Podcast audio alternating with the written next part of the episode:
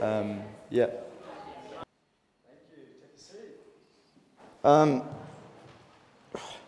so a while ago, I made my dad a hat, and I thought for the occasion I would steal it back from him and wear it tonight. Um, but before I start, um, I'm actually just going to pray because I've never preached before, so a bit sort of nervous. I just want to calm nerves and just bring it to the Lord before I start. Dear Lord, I, I just thank you so much that you are our God who loves us so deeply, Lord. I just thank you that I have this opportunity up here tonight to preach your word, Lord. I just pray that you'd be speaking through me, Lord. You'd give me a peace and a calmness tonight, and you'd be giving me the wisdom and truth of your word as I speak. I pray for all those listening, Lord, that you'd be at work in them in their hearts. You'd be softening them and pointing them back to you, Lord. All these things in your name.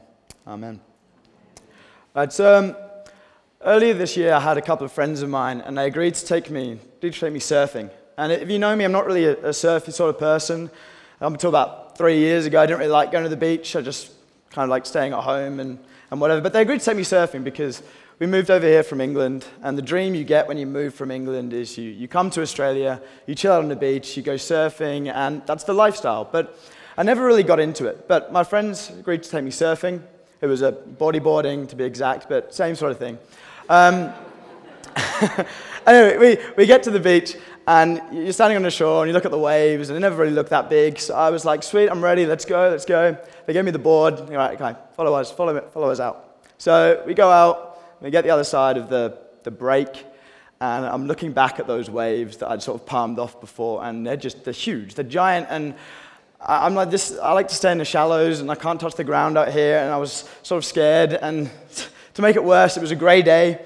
And um, as we're out there, this huge black cloud comes in. The wind picks up. It starts raining. It's cold. And there's all that spray off the waves. And it's in your face. And I'm just really scared. Like, this is why I stay in the shore. This is why, like, when my feet are on the ground, that's where my strength is. That's where my power is because I can just run away. And when I'm out there, I don't have any power out there. The waves are powerful, but I don't have that power. And I kind of knew the only way I could get in when I'm out there is to catch a wave, because it's the only way back in. And so I wait for a sort of reasonably sized wave, and I take that in and sort of regain my composure in the shallows. And I wait in this cave. My friends come back, and my heart's beating. And I'm just thankful that I have friends that would take me out on a day like that. It's good for them. Um, but what I'm trying to get to is that it's a horrible feeling to feel powerless. Uh, when you're out there and you're stranded and it, you just feel like you have no strength left. Um, all the traits that you, you once thought you had, you just don't have them anymore. You know, I don't consider myself very fearful or, or weak, but out there, that's exactly how I felt. Because I felt like I had no power, I was powerless. And so these traits just, they just disappeared from me. I just didn't have them anymore. And it's a horrible feeling. I think sometimes this is, this is the feeling we have in our faith. We just, we just don't feel like we have any power in our faith. We read verses like Matthew 5, and Jesus goes, You are the light of the world. And we're like, Really? Like, am I? And, and we, we see God's calling on our life, and we see the way God wants us to live. And just like, God, I, I don't know if I can do that. I don't have any power to do that. And, and we look to God and we're like, God, didn't, didn't you promise us your spirit? Didn't you promise us this, this power and this authority? Because I don't think I have it. I feel weak and I feel powerless. And some, we feel that in our relationship with God and in our faith and the way we walk that out in our lives. But then we come to Philippians, the passage we just read, um, and verse 6 there, Paul writes to the Philippians, he goes, Being confident of this, that he who began a good work in you will carry it on to completion until the day of Jesus Christ. And you start to get the snippet, don't you, that it, it's not our power in the first place, right? It's not, it's not our work, it's not the things we're doing, it's God who's at work. I mean, we are, we are weak, but we have a God who is powerful. And this verse says here that it's His work. I mean, He starts the work, He carries that work, and He will complete that work, which means we don't have to, to look at our weaknesses. We don't have to rest in our strengths, going, This is the limit of what I can do. We can look to God who is limitless and is so powerful and go, Actually, it's God's work. And God's going to continue this work. He's going to start it. He doesn't give up. You know, we might make mistakes, we might stumble and fall, but God doesn't give up. God continues to work. He will start it, carry it, and complete it. So when we come to God, we access His power, and He works through us. But th- this basically leaves a very logical sort of question of what is that good work? And it says that God will continue this good work to completion, but, but, but what is it? I think I kind of have two answers. Um, and the first time I read it, I was kind of thinking of sort of sanctification, right? You know, like God's at work in us, changing us. He's changing our hearts, and that's the good work. And one day we'll be complete when we're restored in heaven with Christ. Um, and it's this process of God at work in us. But then, as you kind of read that passage through, if you look just sort of two verses before and verse four, um, he goes, I always pray with joy because of your partnership in the gospel from the first day until now, being confident of this, that he who began a good work in you will carry it on to completion of the day of Christ. And I actually think what Paul's trying to get at here, I think the first one is still true in a way, but I think what Paul's getting at here is it's, it's the work of the gospel, it's the partnership of the gospel. So it's, it's living life um, for the gospel. It's our ministry, whether it's a, a, formal position, whether it's an informal position, just being a brother and sister to, to other Christians, just welcoming at church, maybe it's being up here as well, or whether it's just your evangelism as well, your ministry in, in being a light to the world around you, your, your friends, your, your family in the workplace. I think that's what Paul's talking about. This is the good work. And that's such a great encouragement because we can know that that's, it's God's work. And God's doing it through us. He's using us for some unknown reason. God wants to use his people, but he uses us, his vessels, to carry out his good work. I think this is just so encouraging because there's, there's times when I'm with people, sometimes they're Christians, sometimes they're not, and I know what I, know what I want to say. I think I should, should say it, and I just overthink it and I pull out and go, I, I, can't, I can't ask that. I, I can't say that. I don't have the strength. I don't have the power to say that. And I just, I feel weak in that situation. But what Paul's saying here is it's not by your strength that you're going to achieve what, what you're trying to achieve. It's by God's strength. It's God's power because it's His work. Because in the end, I, you guys, we, we, we can't change someone's heart. We can't do that. That's, that's the work of God, it's the work of the Spirit. No one will call Jesus Lord unless the Spirit is in them. So it's God's work. But we can rejoice knowing that God will work through us. And we can be confident of that, just as Paul's confident of it. So, you know, we can go out there and we can have a boldness and a confidence you know, to ask someone to church or, or to ask what they think of Jesus or even just to encourage someone to think how they're going in their faith. And it can be really hard to do at times, but actually we can have a confidence that no matter what, God's going to work. So we can go to someone like, hey, man, I think you should come to church. And they can just be like, no. And you're like, that's fine. That's all good. Or like, like, what do you think of Jesus? Shut up. I don't want to hear about it. That's fine. Or, you know, we, can get shut down because it's not by our strength that this work is completed. It's by God's strength that this work is completed. It's God work, God's work that He will carry to completion. So I think when we're feeling weak, when we feel like we're we don't have the light that Jesus is talking about, saying that we're the light, when we don't feel that, when we're feeling powerless in our faith, we can look to God. We can look to his promises like this one here and know that it's by God's strength. So, although we are weak, God is powerful and we can rest in that.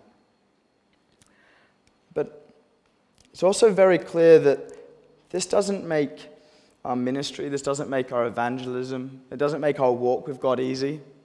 If we just read the next verse there in verse 7, it goes, It is right for me to feel this way about you, since I have you in my heart, and whether I am in chains or defending and confirming the gospel, all of you share in God's grace with me.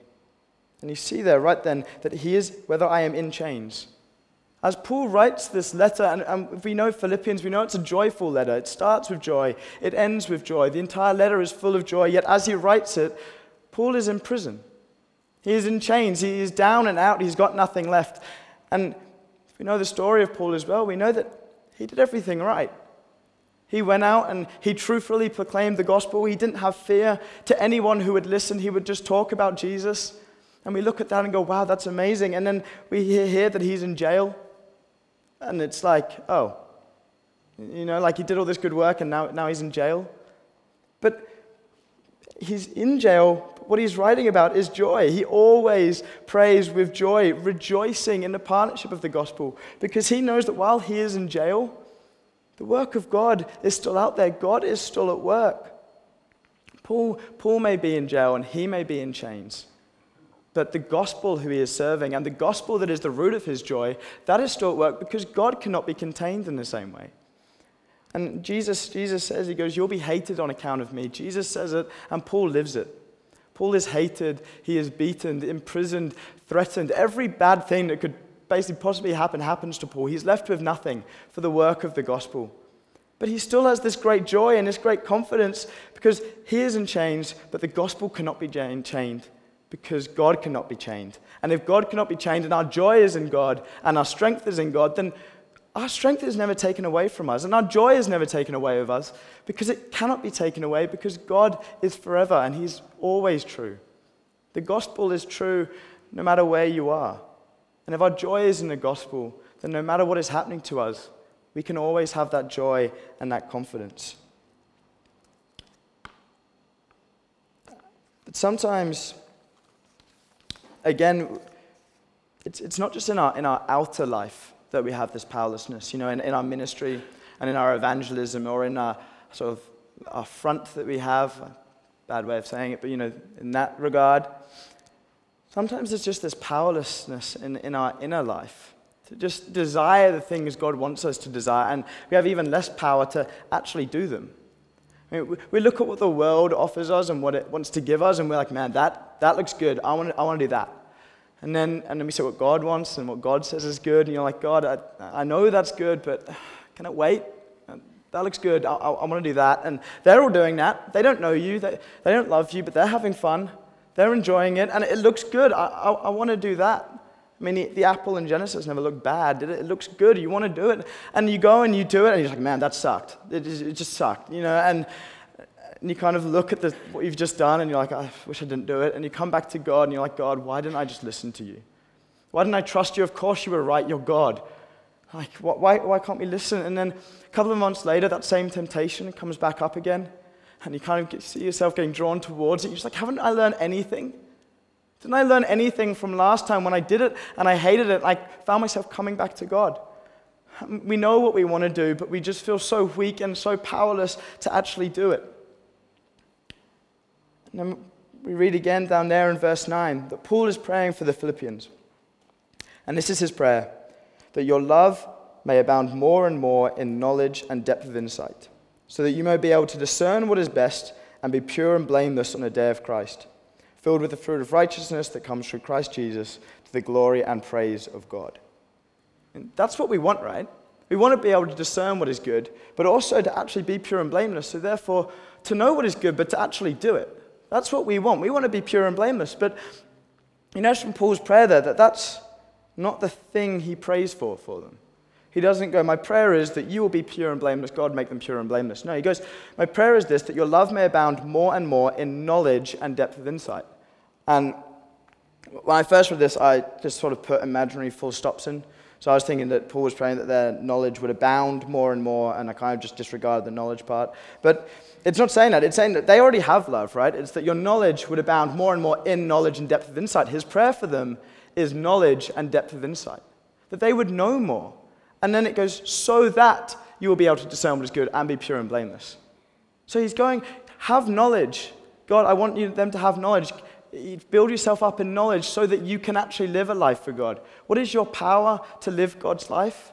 It's knowing God. It's having that knowledge of Him, having that deep insight into who He is, into His character, into His promises. That is our power to live for God. I mean, at the end, the, the Spirit's power at work in us, sanctifying us, making us more like Christ, it's our knowledge of God. Because when we know God, we have that power to live for Him.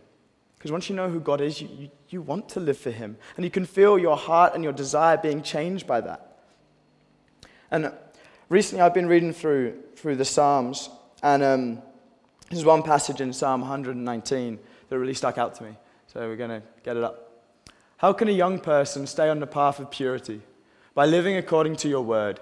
I seek you with all my heart. Do not let me stray from your commands. I have hidden your word in my heart that I may not sin against you. Uh, uh, that first line, that, that question, you can feel just like the yearning in it. It's a hard question. Like, how can you stay on the path of purity? How can I stay righteous? How can I stay pure? I mean, this world is tempting me and pulling me all sorts of ways, but how can I stay on your path? How can I do what you want me to do? How can I stay on that path of purity? And he just answers it straight away, which is great. But by living according to your word, I seek you with all my heart. Do not let me stray from your commands. And I love this last part. I have hidden your word in my heart that I might not sin against you. Where's his power to stay on that path of purity? It's God's word. It's God's word in his heart. He has the God's word in his heart so that he may not sin against God. If you want to live a pure life, if you want to live for God, if you want the power to be godly, then you need to know God. And you need to grow in knowledge of Him, and that is your power to live for Him. And in a way, God's made it, It's kind of made it really easy for us. I mean, He's revealed Himself to us in this book, in, in His Bible, in His Word. He has revealed Himself to us in a text that we can read. I mean, we've all got it in front of us. It probably sits next to our bed, it's probably on our phones. We have His Word right there. And God is saying that this Word, my, my Word, this knowledge of me, as you learn more about me, that's your power. That's your power to live for me. It's your power to stay on a godly path, and that's your power to do the good works I have planned for you. Um, just before Philippians in the book of Ephesians, you can just flip one page back and you'll see it. There's a really famous passage, and we sung about it just before. Um, it's about the armor of God, right? So you've got the, the breastplate of righteousness, the shield of faith, the helmet of salvation, and it goes the sword of the Spirit, which is the sword of the Spirit, which is the word of God. That's the sword of the Spirit. That's the power of the Spirit, is the word of God. I mean, a knight going into battle, his power is his weapon. I mean, he can be fully equipped in the army, he can have a shield, but if he's got no weapon, he's no good, he has no power. And you wouldn't go into a battle, you wouldn't go in unequipped, you wouldn't go in unarmed. This word, this word here is our sword. This is our power to live for God. And if we're not reading it, we're going into, we're going into a battle without a sword. We have no power, we're denying it from ourselves. Steal back that knowledge from the pages in front of you. Seek God, know His word, live His word, love His word, because it's our power to do so. I just, I really enjoyed sort of preparing from this passage because it was really encouraging to me being up here preaching that I, sometimes I don't really feel confident in front of people and it's, it's hard, but actually I know it's God's work. And also, this is God's word speaking, and it's God's power is through his word. And I have that power through this word. And I just think that's a great encouragement to actually live a godly life, to do the callings upon us, even though they are hard. Um, so just before we end, I'm just going to pray for us, and then I think the band's going to come up. So, dear Lord, we thank you so much for your word, Lord. We thank you that you have revealed yourself to us in a book that we can read, Lord. And we just thank you that that is our power to live for you, Lord. You are a great God. Your promises are good, Lord. You are loving and you care for us. And Lord, you have a path for us, you have a way for us, and sometimes it's a real struggle to stay on it. But Lord, you have equipped us with the knowledge of you, which is our power to stay on that path. And Lord, we just thank you for the great confidence we can have, knowing that you are at work through us, that it is your work, and you call us the lights of this world, Lord. I just thank you for all that you have done. Amen.